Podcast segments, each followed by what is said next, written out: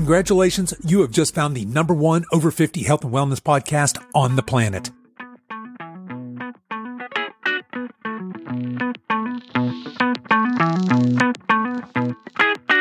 Hello and welcome to the Over 50 Health and Wellness Podcast. I'm your host, Kevin English. I'm the founder of the Silver Edge, and our mission is to help you build and maintain a lean, healthy body that you love for the rest of your life so you can show up in the second half of your life as the healthiest, strongest, most vital version of yourself.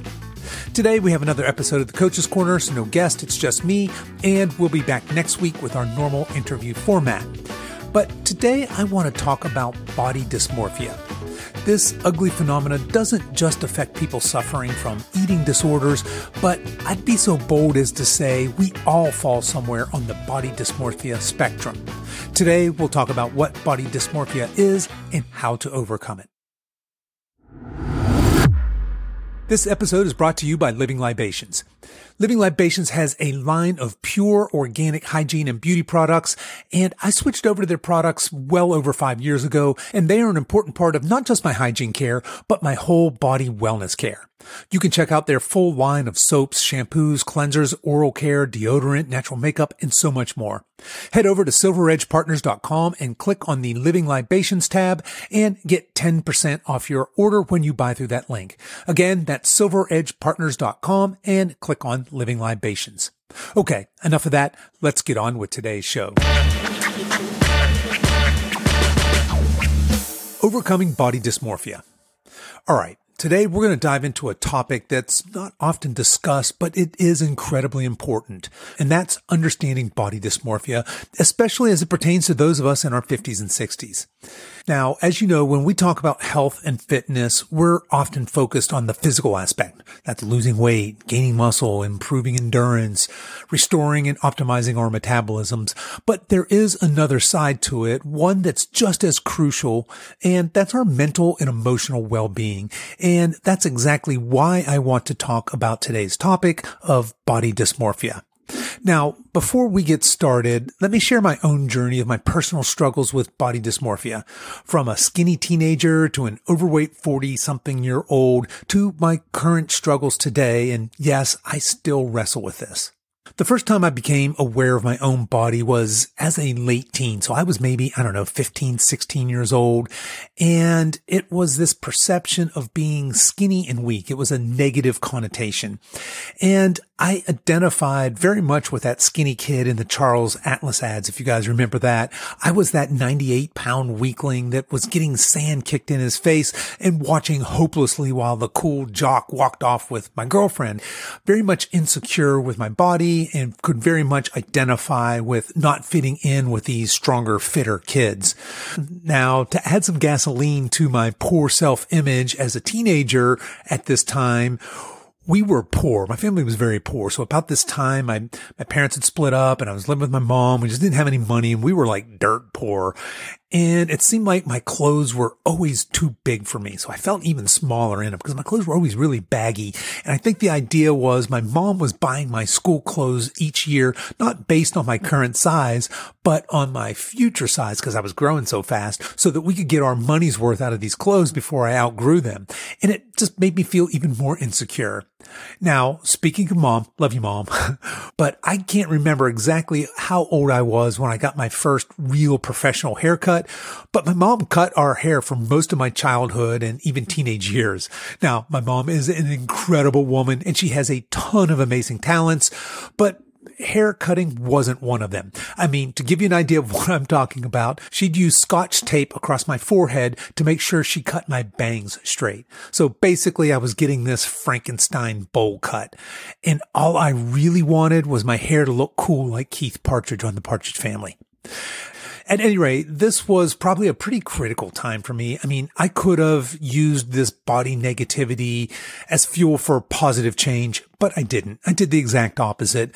I basically condemned what I perceived to be the cool kids. And that would be the jocks and the preps, right? The kids that I considered to be rich kids. Although looking back at it now, they were probably in my neighborhood. They were probably the lower middle class, actually. But to me, they seemed like the rich kids. And instead I joined the stoner crowd. Now, fast forward 25 or 30 years later, and I found myself overweight and ridiculously unhealthy, very weak in my mid 40s. And for the first time in my life, I was chunky but I wasn't regular chunky. I was skinny fat. So basically imagine this. I'm six foot two, so pretty tall guy. I've been lean or skinny most of my life. And then here I am in my mid forties and I've got this big old beer belly and I got these man boobs. But strangely enough, I've got skinny-ish arms and legs. I mean, they were skinny in proportion to the rest of me. And now I have new body dysmorphia. And so I live at the beach. And of course, living at the beach, there's a lot of opportunities in the summer here. I'm in North Carolina. It's hot it's humid, but I found myself embarrassed to take my shirt off. But this time, not because I was skinny and weak, but because I felt fat and unattractive. And now, here I am today. I'll be 60 in the spring. And for all intents and purposes, I feel like I've built a lean, healthy, strong, capable body but I still struggle with body image issues. I still struggle with body dysmorphia. My teenage PTSD kind of makes me insecure about being skinny and weak. And every time I add a little bit of fat, I start freaking out and going the other direction. If I'm not really careful, this body dysmorphia, this mind game I play with myself, it manifests itself with me basically seesawing back and forth between trying to build muscle, which side note, you can't do that without adding some fat. And then me seeing a tiny bit of fat come around my midsection and immediately going on a diet, which is just spinning my wheels, right? So here I am. I'm, I'm in a calorie surplus. I'm trying to build significant amounts of muscle. I see a little bit of fat come on. I'm like, Oh no. And I've got now my fat body dysmorphia has kicked in and I'm freaking out because when I look in the mirror, I don't like what I see. So I immediately go on a cut and a diet. I, I restrict my calories calories. And then I start losing a little bit of that fat. And of course, I immediately freak out because I'm thinking I'm turning into the skinny kid again. So I, I, tell you all this to remind you that for most of us, body dysmorphia, like all things health and fitness related, it's a journey and a destination. And we're all somewhere on that journey. And I think the important thing is, is just that we're taking steps in that right direction. So like I said, I, still when I look in the mirror today or when I'm in the gym and I'm surrounded by these big buff cut dudes, that body dysmorphia is really easy to creep back in and that insecurity, that almost teenage insecurity comes creeping back unless I'm really careful and, and take a hold of that. But let's back up and let's talk about what exactly body dysmorphia is. So in simple terms, the way it's defined is as a mental health disorder. And it's a mental health disorder where you can't stop thinking about one or more perceived defects or flaws in your appearance. And for most of us, that's going to be, I lack muscle. I have too much fat or something along those lines when it comes to health and fitness. And these perceived defects or flaws are flaws that to others might seem minor or not even observable at all. But when you look in the mirror, what you see is far from minor. And when I look in the mirror, if I'm not careful, what I see is far from minor. It seems major to me. Now, you might be wondering, well, hang on. How, how is it that I could be over 50? I'm not a teenager worried about fitting in, but that's exactly why I want to talk about this subject. Body dysmorphia doesn't discriminate. As far as I can tell, it affects people of all ages and all size, and it can affect anyone, any age. And for those of us over 50, I think this just gets swept under the rug and it gets, it just goes unrecognized and unaddressed. Hence, that's why I wanted to address it in this podcast. Think about all the changes our bodies go through as we age. We start to naturally wrinkle. Our hair thins. We start getting gray hair. I've got thinning hair on the top. I've got some salt and pepper in my beard here and a little bit of gray. Well, actually more and more gray in my hair. And for some of us, maybe even a little extra weight around the waist. And for somebody struggling with body dysmorphia, these changes can trigger an overwhelming amount of stress and anxiety. And look, it's, it's not just about ego or vanity. It's about how we perceive ourselves and our place in the world. So what can we do about it? And that's what we're here really to explore. But I think that it's important that we recognize that understanding and acknowledging body dysmorphia is really this first step. Just knowing that what we see in the mirror might be distorted by our own perceptions, I think that's critical for us to really embrace. It's not about denying the aging process. It's about embracing it with a very healthy mindset. Think about how your self-perception affects your daily life and what you can do to foster a healthier body image. And that reminds me, I meant to bring this up earlier, but this is a perfect place to insert this actually. I did a podcast back in August of 22 with a woman named Nina Manolson and the title of that podcast was From Body War to Body Peace. So as you can tell from that title, we talked a lot about body image, body dysmorphia, and this interview was really enlightening. I mean, Nina was very, very vulnerable and raw, and she has a beautiful approach to body acceptance and body, more than body acceptance, but more body peace, making peace with your body. She talks about loving your body in a way that I really haven't heard anybody else talk to, uh, talk about that subject before. If you guys want to go back and check that out, I'll make sure I throw the, a link to that in the show notes. You guys can find that there. But she was, in fact, fun side note. I, if I'm not mistaken, we're at 260 something episodes. I think that to, as of today, that's still the only episode we've had that featured poetry. So Nina writes body poetry, but she tells this very very uh, emotionally raw story of standing in front of a mirror naked, repeating the mantra of, I love my body. I love my body. I love my body. And guess what happened? She hated her body. It didn't work. It didn't stick. And so again, if you're interested in hearing her full story and how she went from body war to body peace, definitely recommend you check that out. But it just, it reinforces this fact that I think that this is something that all of us need to come to terms with and to try and figure out a way forward. So let's transition and talk about body dysmorphia in our specific context of fitness. So fitness, as we know, when I say fitness, that's all the things we talk about all the time in this show. It's about eating healthy. It's about exercising and strength training, getting your steps in, healthy sleep and managing your stress, all that fun stuff. And as we know, Fitness is a powerful, powerful medicine. It's a powerful tool. It shapes our bodies. It boosts our health and it even can transform how we see ourselves, our self image, right? It can help improve our mental health and our emotional health. But here's the catch. It can be a double edged sword. The way we approach fitness can either improve our body image or if not handled right, it can exacerbate issues like body dysmorphia. And look, I'm not going to lie, gyms are chock full of people desperately trying to build and sculpt the perfect body and never being satisfied with what they see in the mirror. So let's break this down a little bit. When we exercise, our bodies release endorphins, these feel good hormones that give us a natural high. And this is great for mental health. And regular exercise can help us feel more positive about our bodies and our capabilities, especially as we age. And that's what we want. But here's where it can get a little bit tricky in our pursuit of fitness, it can be really easy to get caught up in comparison comparing yourself to your younger self, comparing yourself to others in the gym. And this is where fitness can start to feed into body dysmorphia. And this is a slippery slope and we can start to focus solely on our perceived flaws as opposed to all of the positive things that are happening. And these perceived flaws can be maybe we're not as strong as we used to be or that we don't look like the toned models in fitness magazines or the shredded young people in the gym with us.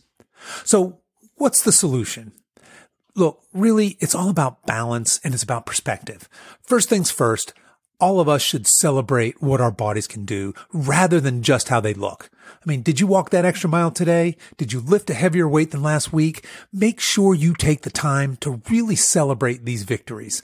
Now, this is honestly a struggle with many, many of our clients. They're hesitant to join gyms because they perceive themselves as being too old, too out of shape, or too overweight to go to the gym. And I invite you to think about your own fitness routine, whether that's in a gym or at home. Are you focused on the right things? Are you focused on getting stronger and feeling better, feeling more confident? And are you reminding yourself that you're not competing with others and you're not chasing this idealized image, but rather it's about being the healthiest, strongest, most vital version of yourself at this moment right now in your life. So I challenge you to examine your fitness routine through this new lens. Celebrate your strengths, work on your weaknesses, but most importantly, be kind to yourself. Your journey is unique. It's what makes you you and it's what makes you beautiful. Okay. So we've discussed a little bit about what body dysmorphia is, how it rears its ugly head in our, oftentimes in our fitness and health journeys. Let's talk about the solution. How do we overcome body dysmorphia? So overcoming body dysmorphia isn't a one size fits all solution. It just isn't. It's not simple. It's a journey. And like any journey, it starts with small, manageable steps. We talk about that on the show here all the time. So let's explore some practical strategies that can help us on this path. First things first, mindfulness and self-awareness are key. Start by recognizing these negative thoughts about your body when they happen. When you catch yourself being critical, pause and ask yourself, is this thought constructive or destructive? Awareness is the first step towards positive change. And another powerful tool when it comes to overcoming body dysmorphia is gratitude. And look, I get it. I talk about gratitude all the time. I'm big on gratitude, unapologetically so. But each morning or evening, get into the practice of listing some things that you appreciate about your body, things that you're grateful for about your body. Maybe it's your strength. It could be your health. It could be your smile. It could be the progress that you're making. Anything that reminds you of your body's value beyond just your appearance. Now, let's talk a little bit about setting realistic goals. It is great to have fitness goals and you should, let me be clear, you should have fitness goals, but ensure that they're achievable and healthy. Remember your goals should be about feeling great and not just looking great. It, look, I'll, I'll be the first to say there is nothing wrong with wanting to look good, to look great, to look lean toned, jacked, whatever it is in your mind looking good is. There is absolutely nothing wrong with that. But you know what's really, really cool is having health and vitality, having confidence and capability. And this mindset from not just wanting to look good, but to feel good can significantly impact how you view your body and its capabilities. So as we're wrapping up here, I would ask you to consider your own goals. Are they focused on health and how you feel or solely on appearance? Adjusting your goals can be a game changer in how you perceive your body. And lastly, please don't hesitate to seek professional support. This could be a therapist. It could be a counselor. It could be a support group. It could be a coach. It could be a family member, but having some sort of guidance, potentially professional guidance can be invaluable in overcoming body dysmorphia. So that's it. That's what I've got for you today. I just want you to remember that overcoming body dysmorphia, again, it's a journey. You're not alone on this path. Be kind, be patient, be kind to yourself, and remember to take the time to celebrate every single step forward, every single victory.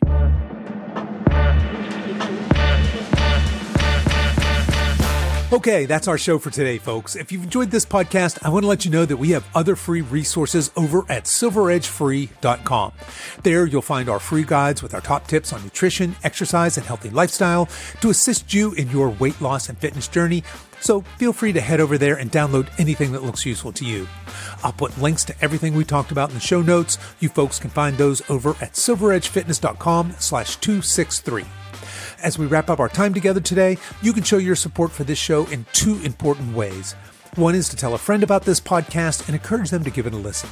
The second is for you YouTube folks to please click the like and subscribe buttons, and you podcast folks to please give this podcast a five star review on whatever platform you listen to podcasts on, and be sure to subscribe and follow so you don't miss any future episodes.